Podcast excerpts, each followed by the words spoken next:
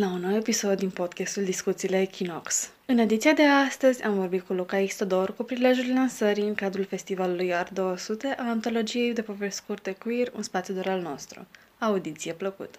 Bună seara, Luca Istodor! Mă bucur să te am aici alături de mine la podcasturile Equinox și... Um, Bună seara! Eu sunt Emilian Lungu, dacă nu știați.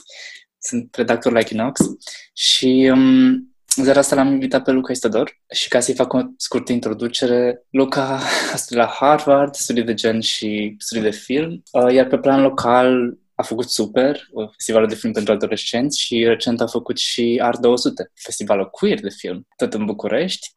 Și pe lângă asta, Luca mai lucrează la Accept, iar uh, foarte recent a scos uh, o antologie de povești scurte, queer, care se cheamă Un spațiu doar al nostru și care a ieșit la editura Hecate, care conține foarte multe și diverse reprezentări queer și multe ilustrații cool de la diversi artiști vizuali pe care nu se enumără acum. Dacă vrei să mai dau și tu ceva, Luca, ești binevenit. Mm, despre antologie, nu, nu neapărat, adică, da, asta este.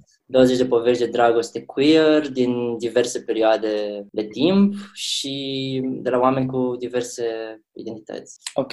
Înainte să vorbim despre antologie, totuși, hai să facem un pic de backtracking, dacă vrei, și să vorbim despre cum ne-am cunoscut noi. Adică, eu te-am cunoscut prin intermediul blogului MOV, care bănuiesc că ar fi gen prima ta inițiativă de activism, de, nu știu, afirmare în, în zona queer și v-am să te întreb, adică bănuiesc că inițiativa asta te-a ajutat să te conturezi cine ești, cum ești și ce vrei să faci. Și v-am să te rog să ne împărtășești ceva din perioada respectivă a blogului meu, dacă ai vreo experiență aparte pe care o ai în cap. Da, da, într-adevăr, a fost prima chestie pe care am făcut-o la 16 ani, pur și simplu pentru că voiam să...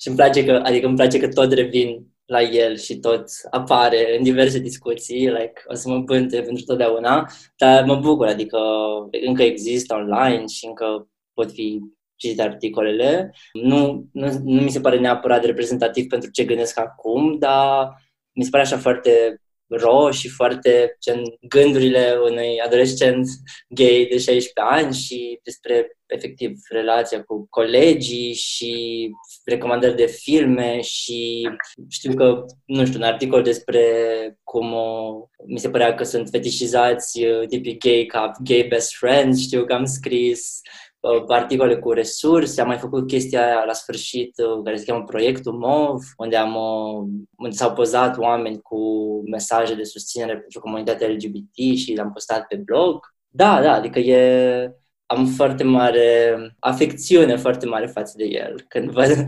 articolele și da, cred că a fost, adică nu realizam neapărat ce înseamnă, dar știam ce o să presupună și că poate o să devină mai, mai popular decât uh, m-aș fi așteptat eu inițial, dar știam că pur și simplu vreau să scriu undeva, aveam multe gânduri despre asta și vreau să le exprim și mi se părea că nu, adică eu nu găseam alte bloguri și nu știu dacă în perioada aia erau alte bloguri ale unor tineri gay out, adică că știu că tocmai din, din asta a pornit, că eu na, aveam 16 ani, 15 ani și căutam pe net, adică vreau să găsesc oameni cu aceleași experiențe și știu că găseam o grămadă de chestii anonime, mă rog, mărturii, whatever, dar nu găseam pe nimeni out și cumva să aibă un blog mai asumat și asta a fost intenția din spatele lui. Da, la asta mă gândeam, că ambele proiecte, și blogul MOV și antologia, uh, au cumva formatul ăsta de uh, spațiu safe, adică creează zona asta unde tinerii queer se pot identifica și uh, venind vorba de asta, mă gândeam să începem să vorbim puțin uh, despre antologia ta și v-am să te întreb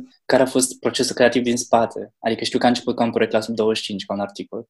De unde a fost ideea, cum s-a desfășurat proiectul?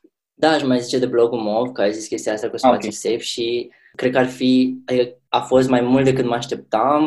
Eu am devenit persoana care a, i-au scris foarte mulți adolescenți, alți adolescenți care găseau blogul și asta m-a bucurat foarte mult și cumva până la urmă, cred că asta a fost unul dintre scopurile blogului, adică mi-a scris, hei, gen, am găsit blogul ăsta și chiar m-a ajutat să văd că există un alt adolescent gay care scrie despre experiențele lui și da, și unii chiar având unele dintre primele cumva contacte cu o persoană queer prin blogul MOV. Da, cumva, cred că numărul de răspunsuri, adică numărul de oameni care mi-au scris și știu că vorbeam în perioada aia și așa te-am cunoscut și pe tine, că vorbeam cumva să-mi scriau oameni din diverse locuri ale țării în care nici nu știam că, na, care fi ajuns sau oameni care nu, în orice caz, nu mă aveau la prieteni. Da, și așa cumva am descoperit și eu că și mie mi se părea că comunitatea queer e mult mai mică decât este, așa am descoperit și eu mult mai mulți oameni queer și că efectiv din toate mediile și din toate locurile țării. Da, cartea, procesul creativ, că acum am început uh, rememorările despre Brogomov. Da, cumva a pornit tot de la ideea de reprezentare, cumva, adică articolele pe sub 25 au fost uh, cu ocazia um, St. Valentine's, când mi se părea că văd foarte multe campanii, filme, povești, adică eram cumva bombardat cu povești de dragoste cu cupluri heterosexuale sau persoane care nu sunt queer și adică na, că știu că mama e foarte mare fană Saint Valentine sau mă rog, mare fană și mergeam la cinema, dar na, adică na, niciodată cred că la cinema nu văzusem să fie și filme cu cupluri gay, de exemplu. Și la fel, na, toate campaniile astea sunt de obicei cupluri straight, evident. Poate acum se mai diversifică încet încet. Și da, așa au pornit cele două articole de pe sub 25, adică au fost exact de St. Valentine și au fost, ok, ce facem de St. Valentine? Două, niște povești de dragoste și au fost atunci șapte povești de dragoste, efectiv dintre prietenii mei de atunci sau cunoștințe ale cunoștințelor și toți erau tineri, gay și lesbiene și bi, adică nu includea și persoane trans sau non-binare. Sau restul umbrelei queer, adică whatever else ar include chestia asta. Da, da, exact. Da, okay. adică erau strict pe chestia asta. După care am, m-am gândit că aș vrea să extind proiectul, pentru că m-am gândit că nu există într-un loc adunate astfel de povești de dragoste queer pe care mi-ar fi plăcut și mie să le citesc când eram mai mic sau și acum, evident. Uh, și să le regăsesc în librărie eventual. Cumva, in the back of my mind, aveam tot timpul chestia asta că mi-ar plăcea să fie un obiect fizic, să fie o carte pe care să poți să o răsfoiești și să o găsești în librărie, eventual fără să știi de ea.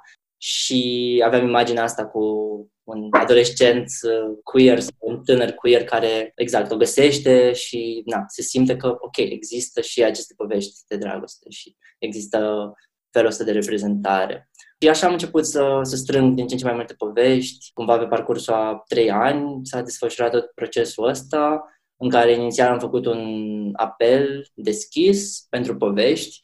Au trimis câțiva oameni și câteva dintre poveștile din care sunt din apelul respectiv, dar am realizat că na, oamenii sunt poate mai reticenți să scrie sau nu toată lumea este confortabilă să scrie sau nu consider că are skill-urile necesare sau necesită prea mult timp, așa că na, n-am primit foarte multe povești în apelul respectiv și am trecut la interviuri și am început să contactez eu și să mă gândesc ce fel de povești aș vrea să fie reprezentate și să mă gândesc că nu aș vrea să fie doar tineri, nu aș da. vrea să fie doar persoane gay și lesbiene, ci să fie reprezentată mult mai larg comunitatea queer și așa am mers la diversi oameni pe care știam și am, am făcut interviuri și așa au ieșit cele 20 de povești, finally. Asta vreau să punctez. Cum ai reușit să ajungi la oamenii pe care nu i-ai cunoscut online? De exemplu, Sasha, care mi se pare personajul cel mai interesant din antologie și care, de altfel, povestea lui s-a concretizat și în scurtmetrajul tău, Sasha și Petre. El fiind o persoană în vârstă, adică probabil neavând uh,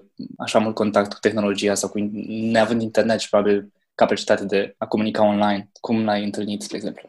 Cu Sasha, într-adevăr, mi se pare și mie cea mai complexă cumva poveste și care m-a marcat și pe mine cel mai mult și de asta am făcut și filmul după ea. Da, ca să dau puțin context, adică povestea lui Sasha începe în 1967 sau 57, 57 cred, în care, da, practic se cunoaște cu Petre și partenerul lui, care, mă rog, au poveste de dragoste care, mă rog, cu pauze și așa, dar pe total durează vreo 40 de ani până la moartea lui Petre și se mută împreună și na, trece prin toate stagiile, adică din, din anii 50, 60 și comunism și până la da, Revoluție și după 90, până la, da, până la moartea lui Petre, așa cum spuneam. Da, cred că am fost foarte norocos pentru că pe Sasha l-am cunoscut prin mama, că părinții mei cred că asta a fost unul dintre norocul și motivele pentru care părinții mei cred că au fost mai, uh, sau mă rog, mama mai ales pentru că ea avea cunoștințele astea, mai accepting cu mine, pentru că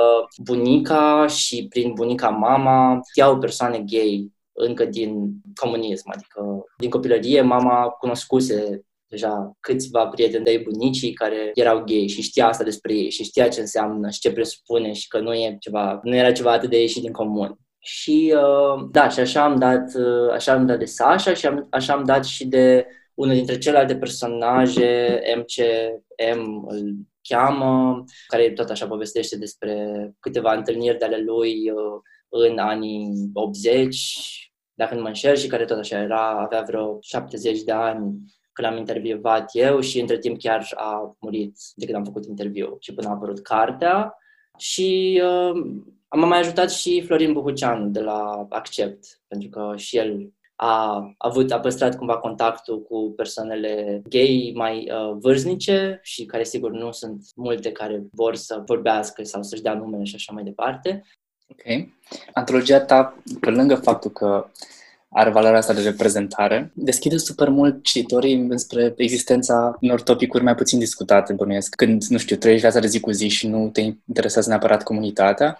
De exemplu, cruising-ul, rasismul, sănătatea mentală, munca sexuală, poliamoria, relațiile dificile, familia asta, problemele de acceptare de sine și prin faptul ăsta ei sunt, nu știu, puși față în față cu problemele unor oameni pe care poate nu i-au întâlnit. Și întrebarea mea legată de chestia asta este, ai căutat, când ai ales poveștile, să faci o selecție cât mai intersecțională ca să pui lumina aceste probleme sau pur și simplu doar s-a întâmplat de la sine? Da, da, am căutat să fac o secție cât mai intersecțională și uh, când le-am selectat, adică eu am, mă rog, am făcut mai multe interviuri și aveam mai multe povești decât au apărut în carte și selecția finală, inclusiv pe criteriul ăsta, am făcut-o pentru că mi se părea important ca cartea să, sigur, să fie povești de dragoste și povești în sine care sunt, na, plăcut de citit și e mișto să te simți, să vezi că ești reprezentat, dar întrebarea e exact cine, cine se simte reprezentat, că na, e una să reprezinți, cum am făcut în articolul inițial pe sub 25, doar niște tineri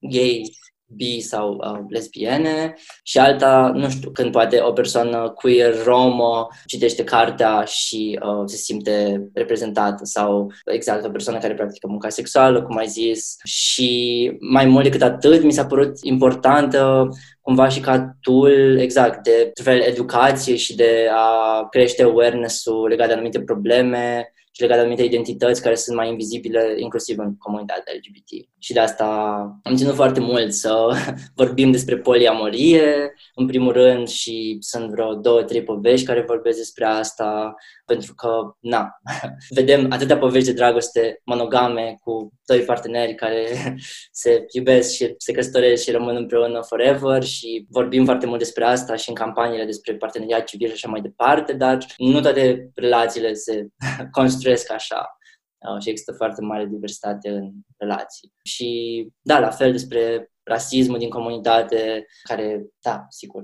există la fel de mult ca, ca în afara comunității LGBT, la fel despre sănătatea mentală, deși mi se pare că nu, nu ating destul de mult topicul ăsta și mi-aș fi dorit să, să mai existe povești despre asta. La fel despre King vorbesc puțin, la fel despre, de exemplu, non-binaritate, menționează cum prezinți identitatea de gen, mai ales pe site-uri de dating, când toată lumea și de multe ori trebuie să și pui opțiunea dacă ești femeie sau bărbat, dar de fapt nu, nu ești niciuna dintre da, ele. Da, um, deci da, da. Two-spirited în cazul ăsta sau, mă rog, genderqueer nu prea există ca opțiune. Da, da, da, există, există pe Tinder, dar cumva apoi tot într-o, tot într-o chestie binară funcționează algoritmul ăla. Și da, adică am vrut să, să atrag atenția asupra tuturor problemelor ăstora și sper că sunt, sunt chestii pe care le pot cumva învăța sau vedea persoane din comunitate care poate sunt invizibile Și ce crezi că a rămas uncovered din tot ce, ce vrea să mai discuți? Adică bănesc că ar fi loc de o a doua antologie, spre exemplu, în viitor? Doamne, clar, uh, m-am gândit, m-am gândit la asta, la a doua antologie și mă gândesc dacă am energia să o fac sau timpul sau resursele, dar uh, clar sunt atât de multe, adică mi se pare că sunt atât de multe povești, atât de multe lucruri care merită spuse și că nu poți niciodată, adică în primul rând nu există o singură poveste, nu există o singură poveste care să redea diversitatea comunității queer, așa cum nu se poate ca prin 20 de povești să redai toate felurile care sunt infinite de relaționare și de, de a avea o poveste de dragoste în comunitatea queer. Ce mi-ar plăcea? Da, cred că sunt chestii pe care nu le-am atins. Uh, una e asta de sănătate mentală despre care am zis. Um, cred că nu vorbim, cred că nu sunt destule povești trans, ceea ce, na, sunt uh, două, două, trei povești trans și non-binare, dar clar e mult mai mult de spus pe tema asta decât două, trei povești. La fel, mm, mi se pare, mi s-ar părea interesant uh, să, să vorbesc mai mult despre clasă, și cum clasa socială are un rol în dinamicile astea de putere în cadrul relațiilor. Vorbesc puțin despre, despre mediul geografic și o poveste despre o persoană queer din mediul rural și din, na, cum merg ei ca cuplu. E și cea a Sashei, dacă o punem pentru mediul rural, mai ales spre sfârșitul ei. Da, da, da. Deci da, asta, asta e alt subiect despre care mi-ar plăcea să vorbesc. Și da, și also nu știu dacă, adică e foarte greu și știu că asta e una dintre problemele cu care despre care se vorbește foarte mult în cadrul cercetătorilor ăstora istorice în comunitate, că nu e nicio femeie queer care, sau foarte greu de găsit, o femeie queer care să vorbească despre viața ei în comunism. Și, na, și toate poveștile mele sunt trei sau patru care se întâmplă înainte de 89 și toate sunt uh, ale unor bărbați. Și cumva asta e o problemă despre care s-a am mai discutat și cu alte persoane care cumva încearcă să re, uh, recreeze istoria asta. E foarte greu de găsit sau nu am găsit noi, uh, da, o femeie queer care să vorbească mai mult despre viața ei în, în comunism. Da, mă rog, astea sunt câteva chestii, dar sunt sigur că dacă ar fi să mă gândesc, ar fi încă 500 de povești posibile și chiar mi-au trimis niște oameni mesaj pe, pe pagină dacă o să mai fie o altă antologie și că ar vrea și ei să fie incluși și uh, mi-aș dori eu să, să mă gândesc la chestia asta, mai ales că cred că pentru oameni, adică e și o chestie de, de consemnare a relației, adică știu că odată ce au aflat unii oameni că fac antologia asta, câțiva mi-au zis că ar vrea și să, să fie incluși și like, e știu să ai o, o cronică a relației. Ca un fel de statement că există. Mă gândeam, nu știu dacă ar, ai fi de acord cu mine, dar uh, antologia intră sub, sub ideea asta de literatură, pentru că sunt povești scurte, te poți identifica cu ele, deci practic se formează o conexiune între cititor și ceea ce citesc. Și v-am să te întreb tot legat de asta, cam care crezi că ar fi viitorul pentru creația queer? Nu neapărat literară, dar crezi că e necesară, e necesar să se creeze reprezentări în mod constant și susținut? E o întrebare dump, știu, dar... Adică o întrebare, nu, dump, dar cu răspunsul, adică ce? Cu răspunsul e evident că... Ești cum să zic că nu. Da, mi se pare foarte important și cred că nu... Cred că e destul de puțină artă queer în general, adică inclusiv literatură în România și adică de la inclusiv filme sunt câte două, trei, patru filme de lungmetraj și poate 10-20 de scurtmetraj care vorbesc despre asta și pentru că pe film sunt și mai cumva la curent datorită festivalului Art 200 dar, da, și pe, și pe literatură sunt foarte puține cărți. Adică știu că la începutul anului am avut un proiect uh, scurt în care am făcut un club de lectură queer și am vrut într-una dintre săptămâni să... Na, am cerut recomandări de cărți queer românești și să citim o carte queer românească și na, am ajuns la o listă de poate 4, 5, 6 dar foarte puține, da. da. Cimitirul, soldații, confuz, uh, mai sunt uh, câteva de, uh, volume de poezie și Bine, mai sunt, mai sunt câteva jurnale uh, care sunt interesant de văzut și găsit. Uh, unul e ăsta, lui, chiar lui Petre Sirin, uh, care se cheamă Castele în Spania și uh, care înțeleg că, da, a fost lansat la Humanitas în, am uitat, prin anii 2000 și cumva atunci nu, adică nu se știa absolut deloc de el și a, a rămas semi-uitat așa, dar e un jurnal foarte interesant în care vezi viața gay din perioada aia. Și din câte știu mai sunt, mai sunt unul sau două jurnale. Uh, dar da, e, sper să se, să se creeze din ce în ce mai multe chestii și să avem mai multă literatură queer.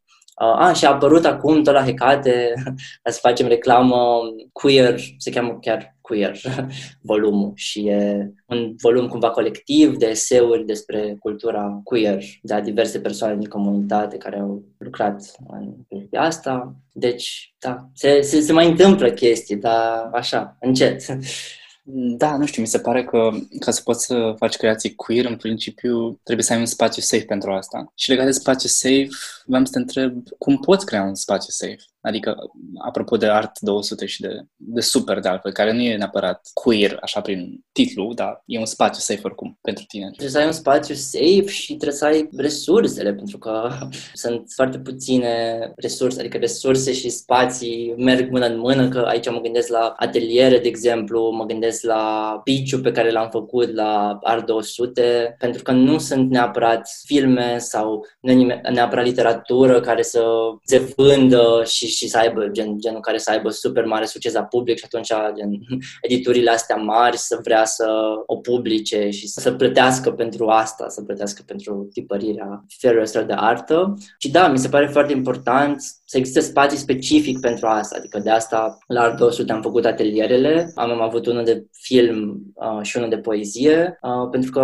da, nu la orice atelier nu te simți confortabil să vorbești despre sexualitatea ta sau sau identitatea de gen. Și nu în orice spațiu te simți confortabil să exprime asta. Și mi se pare foarte important să existe spații specifice și, mă rog, sigure e relativ, adică mai sigure sau cât mai sigure posibil, că niciodată nu poate să fie perfect sigure, dar da, spații asumate și la fel și oportunități de creație, cum sunt, am zis, ateliere, rezidențe, cum a fost făcută cea de mozaic, vara asta, Piciu, unde am dat o finanțare pentru filme queer, um, dar și cumva oportunități de vizibilitate, adică lecturi de poezie, proiecții de film, festivaluri, cum, da. Adică că na, dacă nu ai un public și dacă cumva e pierdut eventual filmul tău printre, nu știu, alte foarte multe undeva pe internet,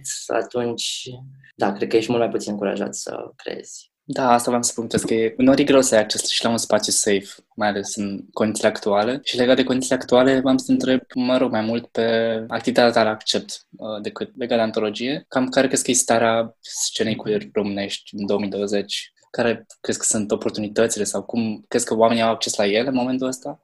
Ar în vedere și contextul actual. Te referi cu pandemia?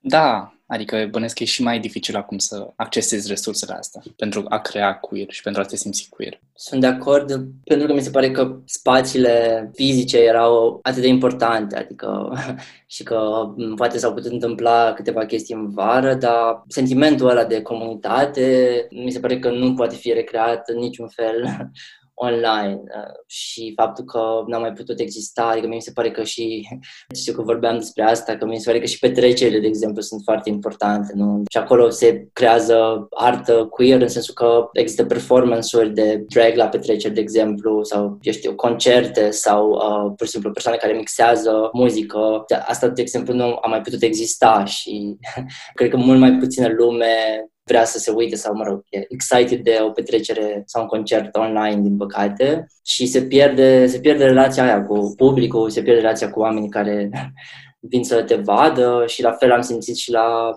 Art 200 că vedeam doar niște statistici, niște nu, număr de vizualizări, dar nu vedeam niciodată reacția publicului sau la câte scurtmetraje au stat sau cât de mult le-a plăcut. Da, deci cred că e o perioadă dificilă și îmi pare rău că nu poate să existe la fel de mult, nu știu, lecturi de poezie în format fizic, nu mai poate să existe proiecții de film, mai ales pe partea de cinema a fost super afectat uh, și pe partea de festivaluri care s-au mutat toate online, adică e un sentiment foarte diferit. Și cred că e posibil ca și pe termen lung și bugetele nu să fie afectate și din punct de vedere financiar să fie, să fie afectate, adică inclusiv la sesiunea asta, de exemplu, am văzut că la, la AFCN care e Administrația Fondului Cultural Național, unde se mai dădeau finanțări și prin care au fost finanțate câteva proiecte feministe și queer. Au fost date aproape jumate din finanțările care au fost date anul trecut la aceeași sesiune, deci jumate din proiecte, din numărul de proiecte culturale. Deci nu știu ce cauză exact a avut asta, dar clar probabil că sunt mai puțin bani și deci sper, sper să se, să se termine chestia asta și să cumva să se rea scena culturală în general, adică și scena queer care și așa era mică și și așa avea puține resurse, dacă și scena culturală în general e atât de afectată, îți dai seama cum e scena culturală queer. Da, nu știu, eu respect foarte tare și vreau să te felicit pentru faptul că reușești să faci atâtea chestii, mai ales în momentele astea super grele de pandemie în care e greu efectiv să ai spații fizice, nu știu, să creezi evenimente, să aduci oameni, adică e, e complicat și chiar uh, apreciez foarte tare că ai reușit în același an să faci super, să faci alt 200 la prima ediție și să lansezi și această antologie. Efectiv, foarte mult activism în, într-o perioadă foarte grea. Mulțumesc mult, da, nu știu cum s-au comasat toate într-un singur an. Și legat de asta, te-aș mai întreba doar ce proiecte ai mai avea, nu știu, în desfășurare pentru anii care vin. Da, a fost uh, într-adevăr un an în care nici eu nu dau seama ce s-a întâmplat, dar cred că m-am întors în București de la facultate, a fost primul meu an, m-am întors de la facultate și am venit cu multe idei și chestii pe care voiam să le fac în București, dar cumva niciodată nu apucam pentru că eram prins cu facultatea și eram și în alt loc ceea ce na, te face să te simți cumva deconectat de ce se întâmplă aici. Dar da, odată ce, ce am ajuns aici, adică, pur și simplu, mi-au venit idei și am vrut foarte mult să le pun în practică și mă bucur foarte mult și să văd așa cum crește scena queer din, din București și sper că contribui și eu puțin la asta. Iar da, ce ai zis de, de pandemia, fiecare festival de anul ăsta a fost un, un roller coaster emoțional și logistic, adică 50 de schimbări de dacă se întâmplă fizic sau online și toate pe ultima sută de metri și niciodată nu ai certitudinea că se întâmplă așa cum vrei și așa cum ai plănuit. Dar da, cumva, cumva s-au întâmplat Um, și momentan iau o pauză, adică sper că până la sfârșitul anului să nu mai fac nimic sau Era să fac foarte, foarte puține, pentru că simt că, da, simt că sunt aproape de burnout, pur și simplu mă simt foarte obosit și din august până octombrie a fost efectiv muncă, 10-12 ore pe zi. Și, da, și pe viitor, na, vreau să continui Art 200, evident, și să îl aducem ediția a doua. Cred că sunt foarte excited de asta pentru că a fost foarte greu prin prima ediție să-l văd întâmplându-se și a fost foarte uh, satisfăcător că s-a concretizat și că totuși am primit reacții pozitive și că totuși au fost mulți oameni care s-au la filme și așa mai departe. Abia aștept să se întâmple ediția a doua din Art 200 și plănuim și o tabără de film queer cu Art 200 care cumva o să înlocuiască workshop-ul de film și o să fie un workshop de film um, queer extins și într-un loc, adică în afara Bucureștiului și cu mai mulți participanți și mai multe sesiuni de training și proiecte de film, deci uh, sunt de proiecte. Um, da, și la fel, na, ediția următoare de super și, Doamne, sper să, da, să vedem ce se întâmple cu, cu Pride și luna istoriei uh, LGBT. Da, așa, proiecte noi uh, nu am momentan și nici nu vreau să mă gândesc, că efectiv vreau să, vreau să iau o pauză și să nu mai vină idei momentan, câteva luni. Autoflagelare. Îmi revin și da. Păi uh, cam asta ar fi și vreau să-ți mulțumesc uh, pentru participare, că ai vrut să ai fost uh, disponibil să îți iau acest interviu și îți urez, nu știu, succes și să, să-ți înghețe momentan ideile ca să nu burn out even further. Da, și sper să ne revedem cu, curând când o să se mai ridice din restricții. Așa că, da, cam asta a fost. Mersi, mersi încă o dată. O seară plăcută. Da, mulțumesc și eu și da, și eu sper să ne revedem și sper să, nu știu, să existe și o lansare fizică a albumului. Da, momentan a fost online. Acest episod a fost condus de redactorul Echinox Emilian Loc. Ne bucurăm că Luca a acceptat să stea de vorbă cu noi și vă mulțumim vouă pentru că ne ascultați. Pe data viitoare!